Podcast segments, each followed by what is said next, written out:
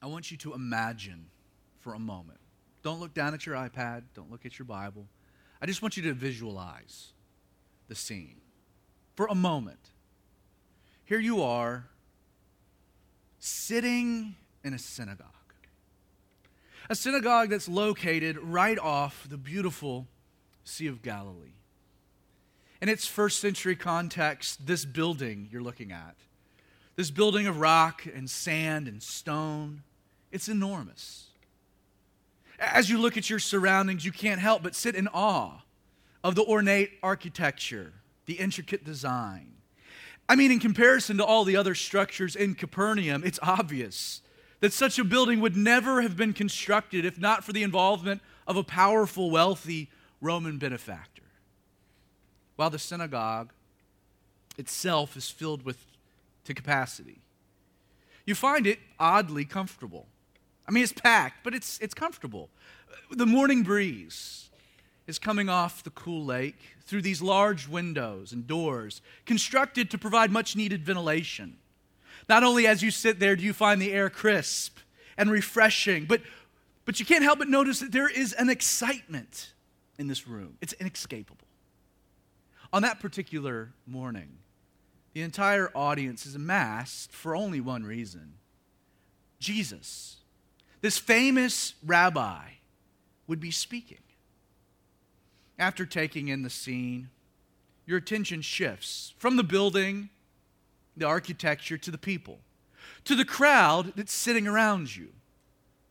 Just off stage right, you see Jesus' 12 closest followers congregating with the ruler of the synagogue. It's likely they're simply engaged in a measure of small talk. In the seats of honor, surrounding the stage, you notice a delegation of religious leaders who've recently arrived from Jerusalem. The elaborate robes and hats and tassels of these affluent and influential men are a distinct and unmistakable contrast to the common folk you find yourself rubbing shoulders with in the gallery. On that specific morning, the overwhelming multitude of those in attendance are local peasants who've come from either Capernaum or one of the many towns that make up the Galilee.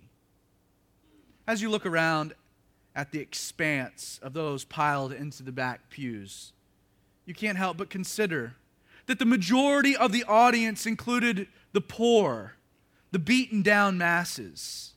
Whether it be on account of the high taxes or the economic unrest of the day, everyone in attendance bears physical signs of struggle. And yet, you can't help but also see a particular fire, an optimism in their eyes. Well, the scowls of the religious leaders make it clear that they're skeptical of Jesus. The larger vibe of the room was this combination of excitement mixed with an anticipation.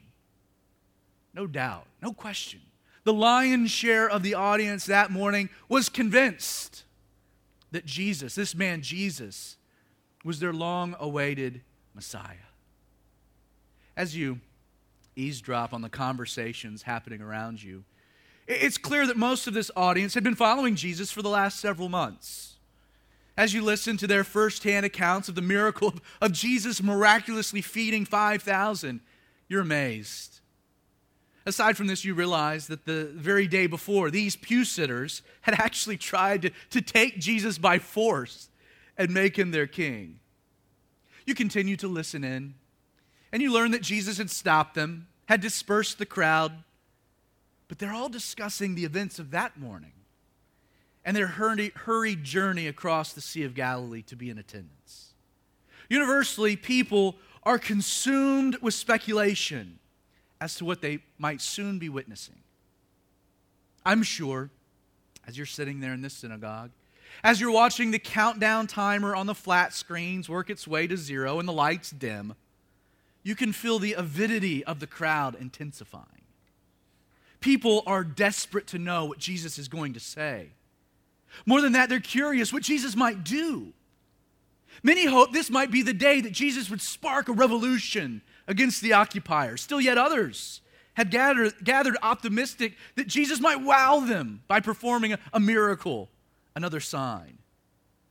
The jitters of the crowd quickly still and the rumblings of banter instantly cease as Jesus, the rabbi, emerges onto the stage and he makes his way to the pulpit. Everyone present, for a myriad of varying reasons, are on the edge of their seats as Jesus begins to speak. Most assuredly, I say to you, Jesus begins, you seek me not because of the signs, but because you ate of the loaves and were filled. Do not labor for the food which perishes, but for the food which endures to everlasting life, which the Son of Man will give you, because God the Father has set his seal on him. Now, as you're listening to Jesus begin his sermon, that thought is it's interrupted. Some within the crowd begin to cry out, What shall we do, Jesus, that we may work the works of God? Unfazed by this interruption, Jesus answers them. And he, and he says, This is the work of God, that you believe, that you believe in him whom God has sent. I, again, the audience, they interject. Jesus, what sign will you perform then, that we may see it and believe you? What work will you do? Our fathers ate manna in the desert, as it's written. He gave them bread from heaven to eat. With a glance of compassion, but, but an obvious conviction in his voice. Jesus replies to the multitude, and he, and he says, Most assuredly, I say to you, Moses did not give you bread from heaven, but my Father. My Father who gives you the true bread from heaven. For the bread of God is he who comes down from heaven and gives life to the world. And it's with that statement that the crowd erupts around you almost in a complete unison. Lord, give us this bread always, they begin to chant. You notice their reaction causes a measure of frustration within Jesus. Like trying to get his audience to see beyond the physical.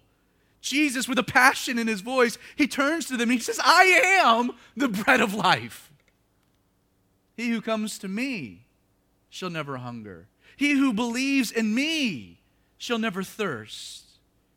But I say to you, you have seen me, and you don't believe.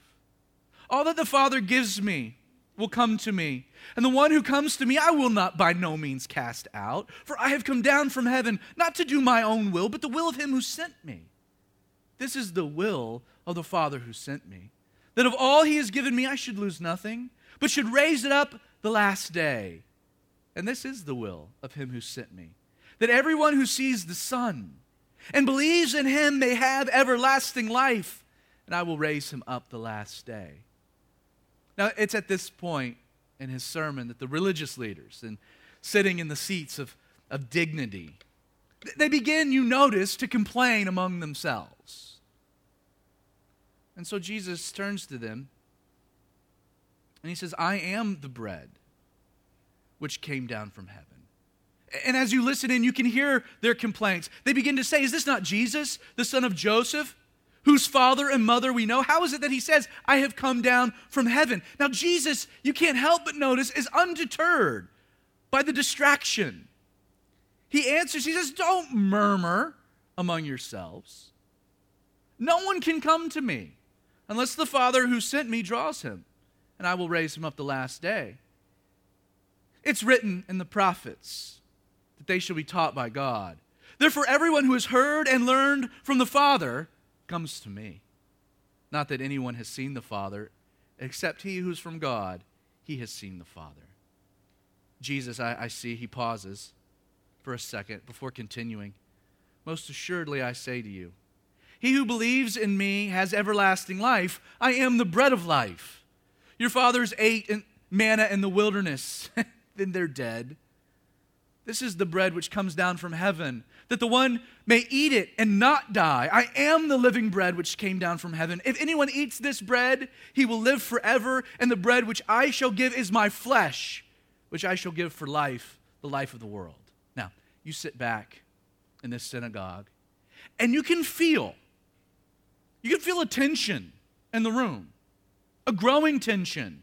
As a matter of fact, the mood is starting to shift a little. In light of what Jesus has just said, the Jews, they begin to quarrel amongst themselves. There's an unrest. They start saying, How can this man give us his flesh to eat? No longer are the religious leaders directing their questions at Jesus, you notice, but they're directing their concerns now to the larger audience in the room, the audience around you. Jesus, knowing that these men were intentionally twisting his words, quickly takes command of the room.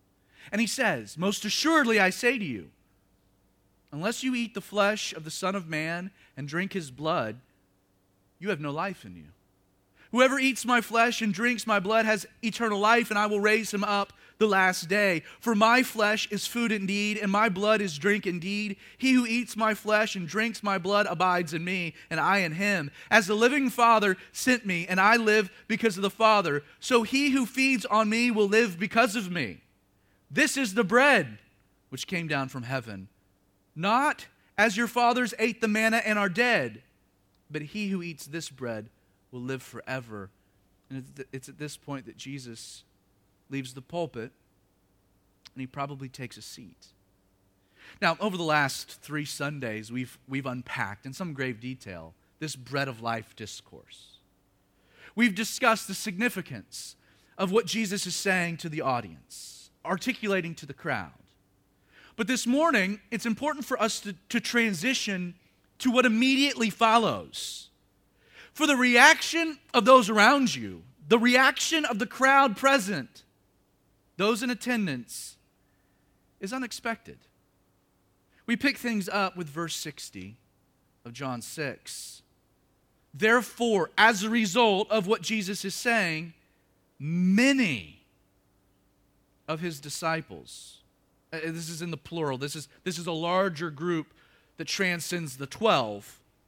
When they heard this, they said, This is a hard saying.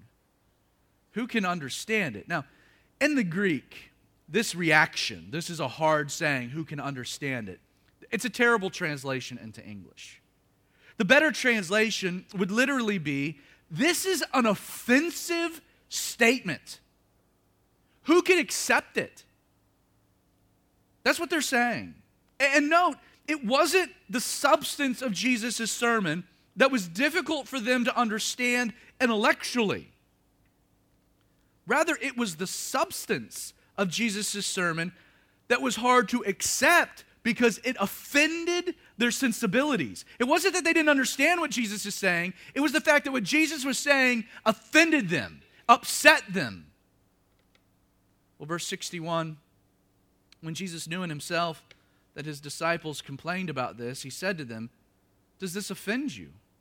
What then if you should see the Son of Man ascend where he was before? It is the Spirit who gives life. The flesh profits nothing. Jesus again reiterating, he's not talking about the flesh, he's talking about something in the spiritual realm. The words that I speak to you are spirit and they are life, but there are some who do not believe. Some of you. For Jesus knew, John tells us, from the beginning who they were who did not believe and who would betray him. And Jesus said, Therefore, I have said to you that no one can come to me unless it has been granted to him by my Father.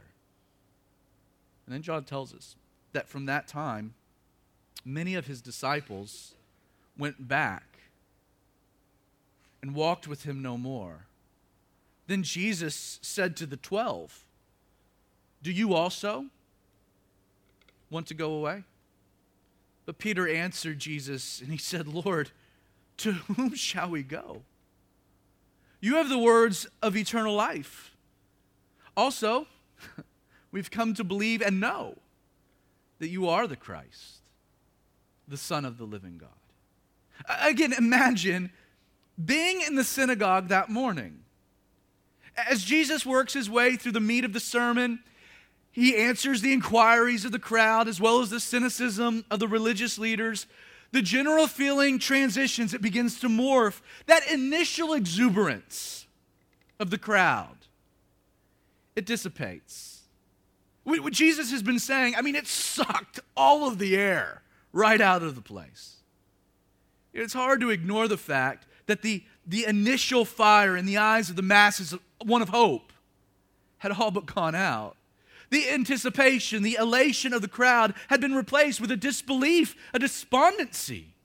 It was evident they could not believe what they were hearing Jesus say. Jesus wasn't living up to the billing. His message that morning wasn't rallying the troops, it was deeply offending the troops. As you look around the room, you can't help but notice a very visceral and in some ways personal deflation of those who'd gathered. It probably began with one or two who rose to their feet and left the synagogue in disgust. But it didn't take very long for this trickle to form a stream. The very group of people who had arrived ready to hail Jesus King and follow him into battle were now bailing and going home. While this is happening, you, you witness a tempered but, but noticeable glee coming from the smirks of the religious leaders as they follow the masses out, out the auditorium. They know that Jesus had just crossed a line. Jesus had alienated his following without them even being forced to take action. Jesus had just done them a favor. As this stream of deserters swells into a river, your attention shifts to the 12. Those 12 men sitting stage right. The look on their faces to what was happening, I mean, it said it all. From what we know of these men, there is no question that the departure of such a large group of disciples following Jesus' sermon was equally disheartening. I mean, what, what was happening here, it was a punch to the gut. It took the wind out of their sails. Many of the folks that were leaving, keep in mind, were their neighbors, their friends, their family.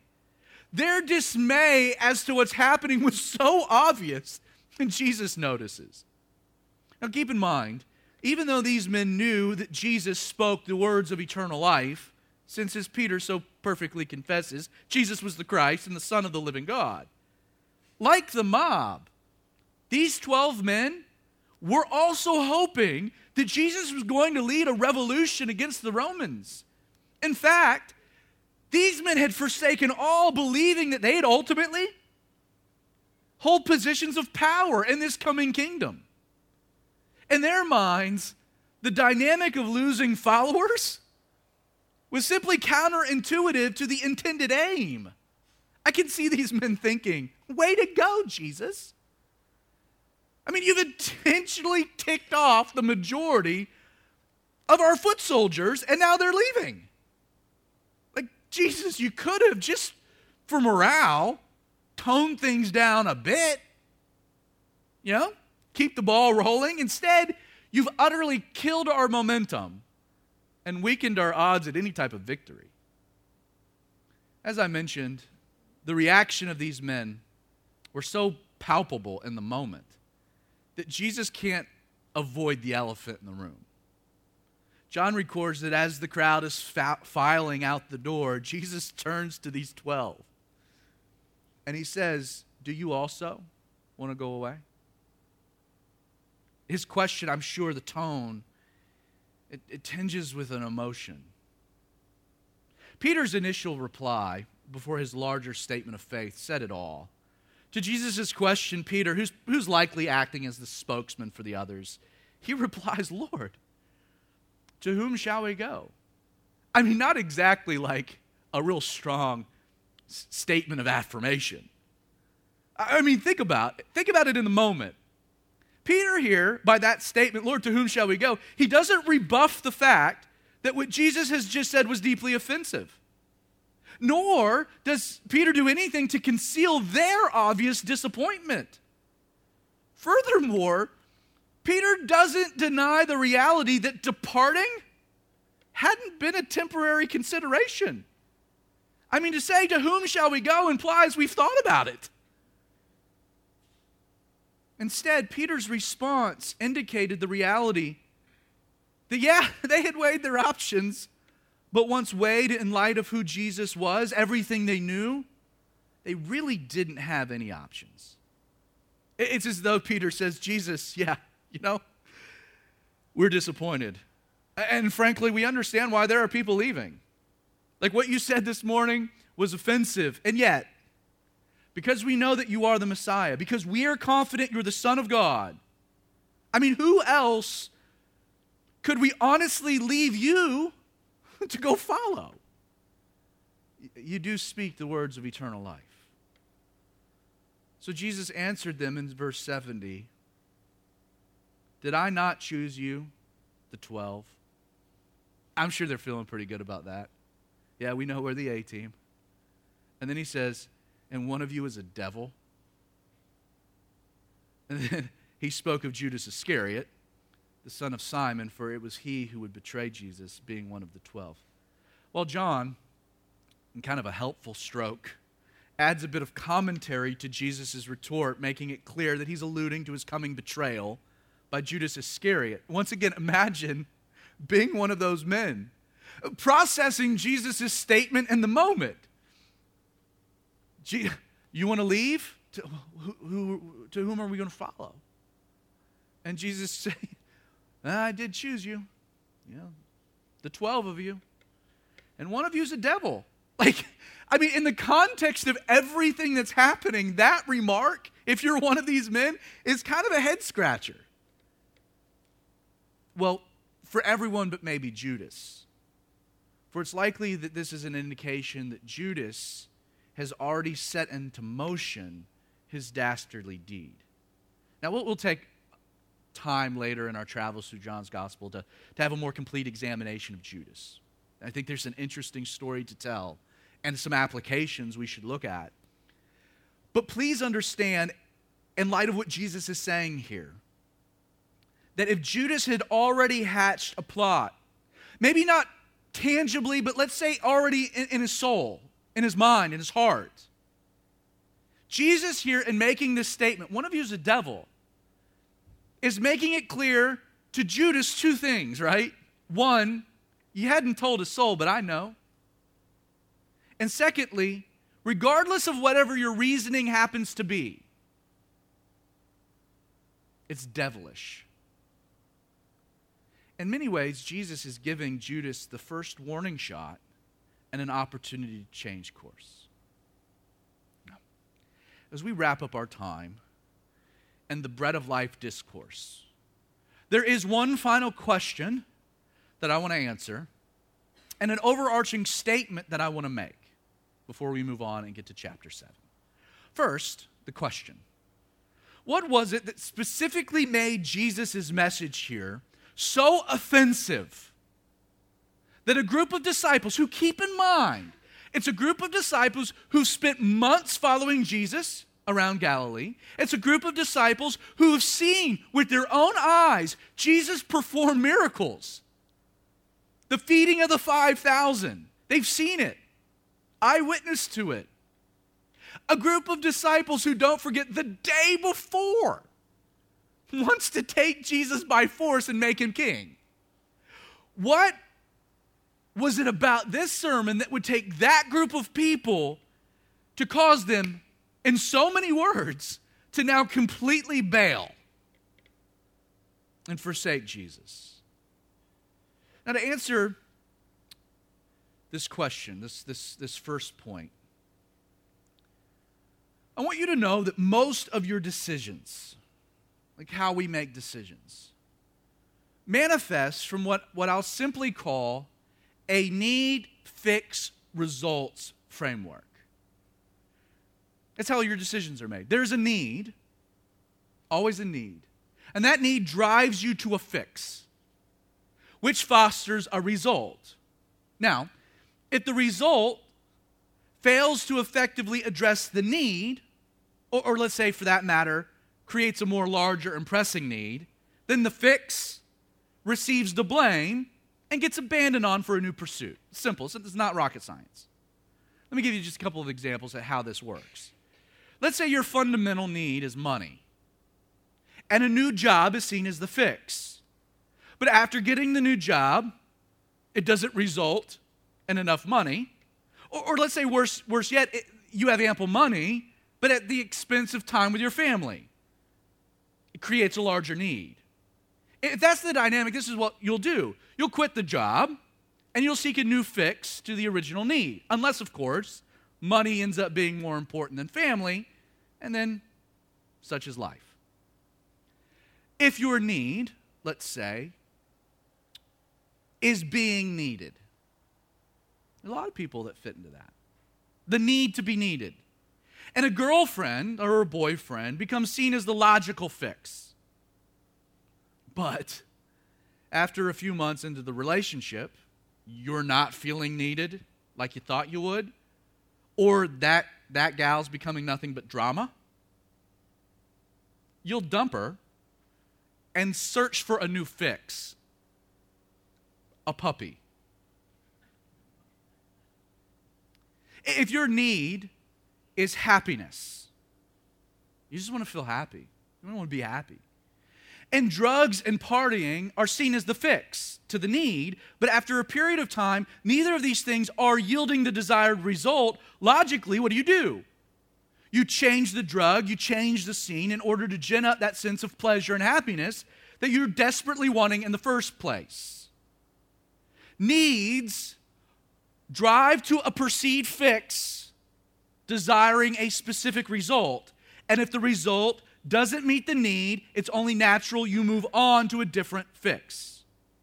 Now, this, this need, fix, result framework is especially relevant when it comes to Jesus. And why one of the grand lessons of this particular sermon is that it's absolutely crucial, critical, that you come to Jesus seeking Him as a fix for the correct need. You see, if you don't, it's likely you won't be pleased with the result and you'll end up bailing on him like these disciples because he offends you. Think about the multitudes present that day in this Capernaum synagogue. If it was the oppression of Rome that brought you to Jesus that morning, hoping that he'd be a king and lead a revolution, the fact that Jesus refuses to do this would have left you upset, disillusioned, and probably looking for a new fix you would have bailed. If you came that morning hoping that Jesus w- would address a social issue, that he would free you from the, the tax burden of Rome, the fact that Jesus doesn't even address that issue, it would have left you upset. Like you would have then been further disillusioned when Jesus would later address that topic by saying, Render to Caesar what is Caesar's. Again, Jesus dodging the distraction of lesser needs so that you'll come to him to address the larger one. And that day, if you came to the synagogue desiring an experience, like you came hoping to be fed more bread or wowed by a miracle, the fact that Jesus only taught a sermon that was offensive would have left you disappointed. That's not what I came for. You're not, you're not meeting my need and you would have got up and bailed. You would have gone and looked elsewhere. Once more, if you came that morning wanting to feel good about yourself, a sermon emphasizing the importance of Jesus' death to atone for your sin wouldn't have sufficed. See, ultimately, these people left Jesus because they had come hoping he'd fix the wrong need. Consider why, of all the groups present that day, it was only the 12 that refused to bail. Sure, they were disappointed that Jesus wasn't starting a revolution. Sure, they would have liked to have seen a miracle or two. No doubt, eating his flesh and drinking his blood didn't sit well. And yet, the disciples that morning make the decision not to bail for one simple reason. They correctly understood that their most pressing need, above all, was salvation. And since Jesus, as they stated, promised everlasting life as an effective Savior, he was the only logical fix that existed. Again, Peter's response in light of these things as to why they weren't leaving, he says, Lord, to whom shall we go? You have the words of eternal life. Nobody is offering a fix to my real need. Where else am I going? Understand, the reason many of his disciples left, and ultimately why people get offended by Jesus today, is that they come to realize one of two things. Either Jesus isn't interested in being the fix for my need, That ticks me off. Or I'm not cool with what Jesus says I really need. Always comes back to need. And in contrast, the 12 stayed because they could admit that their need was eternal life. A fixed Jesus was more than sufficient to fill. Now, in order to build off this explanation as to why Jesus' message was offensive, I, I told you we would have a question and a statement. I, I want to make a statement about this sermon, and I'll just, full disclosure, let you know that the statement itself isn't going to sit well. Jesus' message was offensive. Like, you can't get around that reality when you look at this sermon. Furthermore, it's clear that Jesus would rather risk a following than placate the truth of the gospel. Oh, you're going to leave? Okay. Hey, you guys want to go too? Uh, let me tell you a secret that most churches try to hide. Matter of fact, a lot of churches go to painstaking efforts to make sure no one knows this. The gospel message is deeply offensive. You can cover it up, saran wrap it, put a bow on it. If you understand the gospel, you recognize that it is offensive to you by its very definition. Like, not only will Jesus refuse to be complicit in fixing needs that really don't matter, but Jesus is abundantly clear what your need really is the Bible. The Bible refuses to tiptoe around the reality of sin. The Bible says that apart from Jesus and only a work that He can do in your life, you are broken. Beyond that, it's that brokenness that alienates you from God. Sure, there is no question that Jesus loves you. But the gospel says this the gospel declares that God does not love who you are in sin. Make no bones about it. The truth, whether you want to hear it or not, is that you are not, apart from Jesus, as God created or intended you to be. Because of sin, your desires, your proclivities are skewed as a direct consequence of sin. Your identity, the core of who you are, and your pursuits based on that identity are totally warped. The gospel says, whether you want to hear it or not, you're a mess. You see, the very idea of the fall following creation means that you and I aren't naturally the way God intended us to be. And if you can't admit that you're fallen, how can Jesus ever pick you up? The truth is nothing in this life is the way that God created or designed it to be, and that includes you. And yet, the glorious news of the gospel also boldly states that if you're willing to admit that fundamental need, Jesus is not content to leave you that way. He's your fix. Know, when someone says of themselves, Jesus loves me just the way that I am. No, they're at best self deceived. When a pastor utters such a statement, the truth is their words ooze from below and aren't coming from above. Jesus loves you, but don't mistake it. He doesn't love the way that you are. And let's be honest, such a statement is offensive.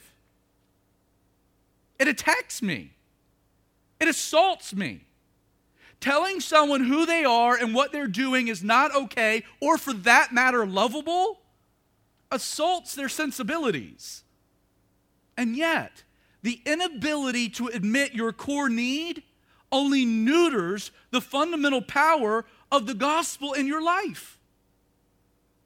If you can't admit that your real need is salvation, how can Jesus ever be a Savior for you?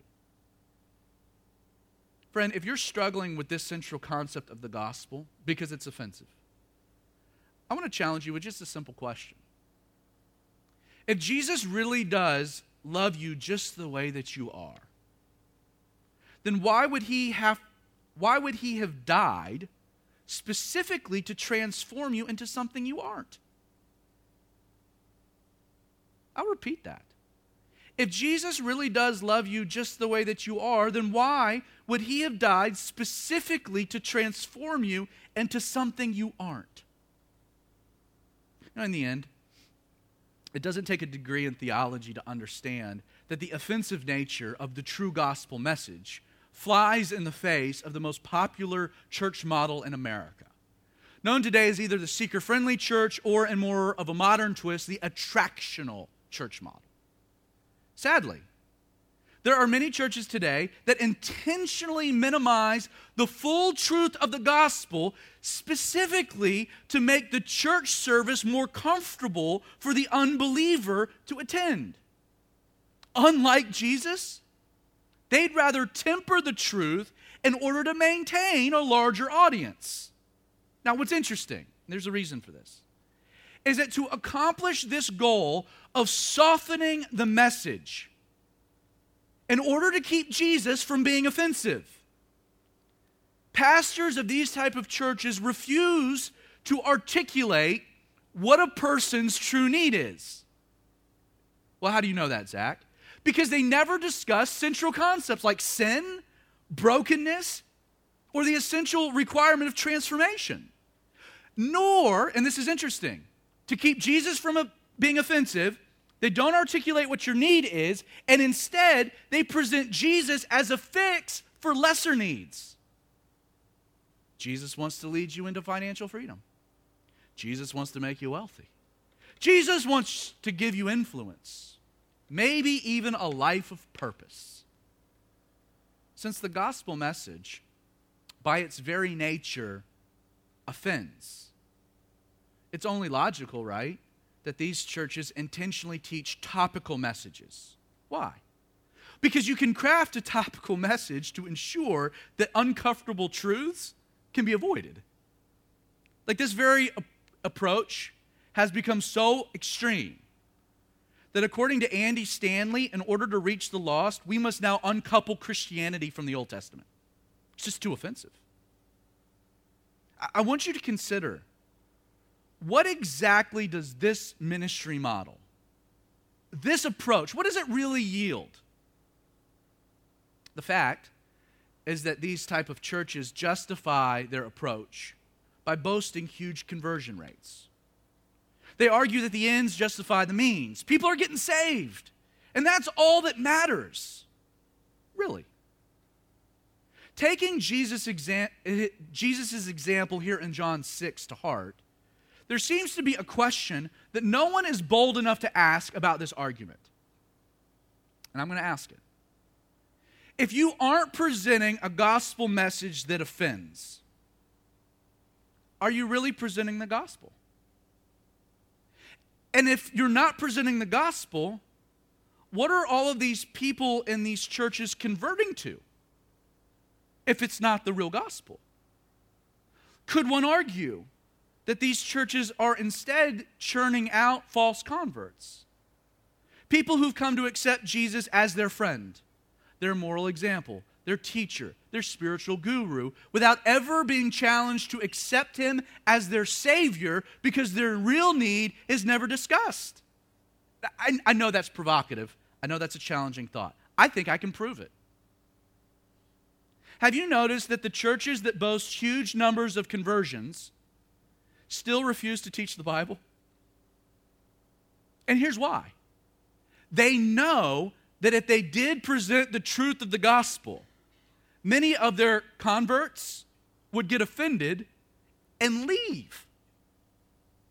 Again, if this is the case, I ask, what had they converted to? If it's not actually the gospel. Now, let me, let me apply this to us as simply as I possibly can. If you're never offended by a message you hear at church, it's likely you're not being given the truth of the gospel. Once more, if your church fears to present the true gospel message, then why are you even attending? In closing, aside from the fact that failing to articulate the real need of fallen man,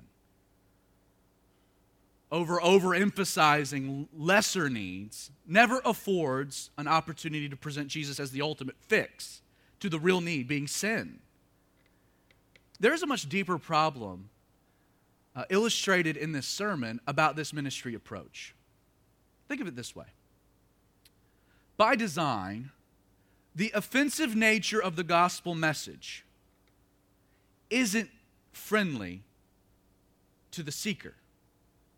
Nor, by the way, has God ever intended the, the, the, offensive gospel to be attractive to the unbeliever. Like within this bread of life discourse, Jesus has been more than clear, right? That it's solely the job of the Father to do what? To draw a sinner. Notice that? Uh, look again. John 6, verse 37. All that the Father gives me will come. And the one who comes, I will by no means cast out. John 6, 39. This is the will of the Father who sent me, that of all he has given me, I should lose nothing. And then John 6, 44. No one can come to me unless the Father who sent me draws him, and I will raise him up the last day. Now, the very idea that it is even important for a church ministry to make Jesus more palatable for the masses, seeker friendly, or attractive. It's an abomination, and here's why it denies the sovereignty of God in the process of drawing, and it minimizes his power in the calling of the lost to come. Think of it this way the truth.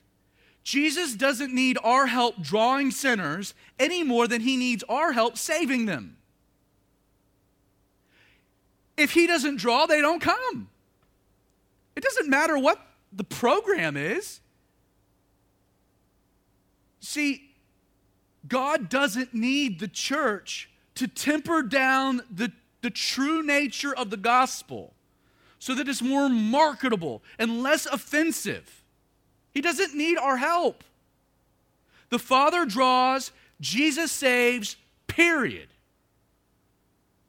By design, when an unbeliever comes to church, a church committed to presenting the real gospel message through the faithful teaching of God's word, you know, a, a way where you can't avoid the awkwardness or the things that are offensive. One of two things happen when an unbeliever comes to such a church. Either that person repents, comes to Jesus, and accepts him as their Savior for sin, which, by the way, is evidence that the Father drew them in the first place. Or that person bails.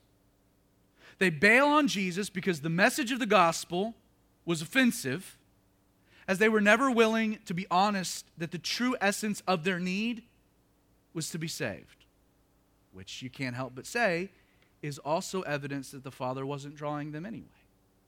Like, again, the challenge here people start leaving, right? They start leaving. They, they, they, they exit. They rise from the pews and they bail. They walk out.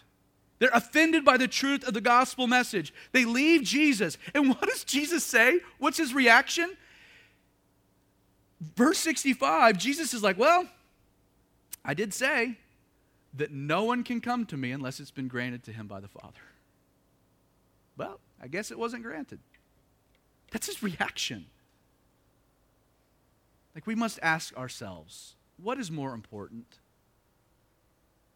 Being a crowded church filled with people who never hear the offending truth, or being a church of whatever size that happens to be, whatever size God determines it to be, filled with people transformed by the offending truth.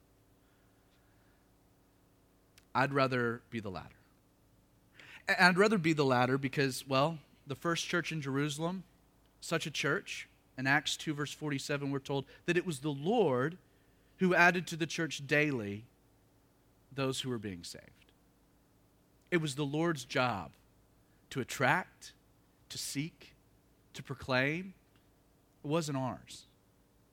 In this synagogue that morning in Capernaum, Jesus teaches us that he would rather risk a following than placate the truth of the gospel. Sadly, there are too many churches that would rather placate the truth of the gospel to have a following. May we be bold enough to emulate Jesus' model, no matter what that results in. So, Father, Lord, we ask that.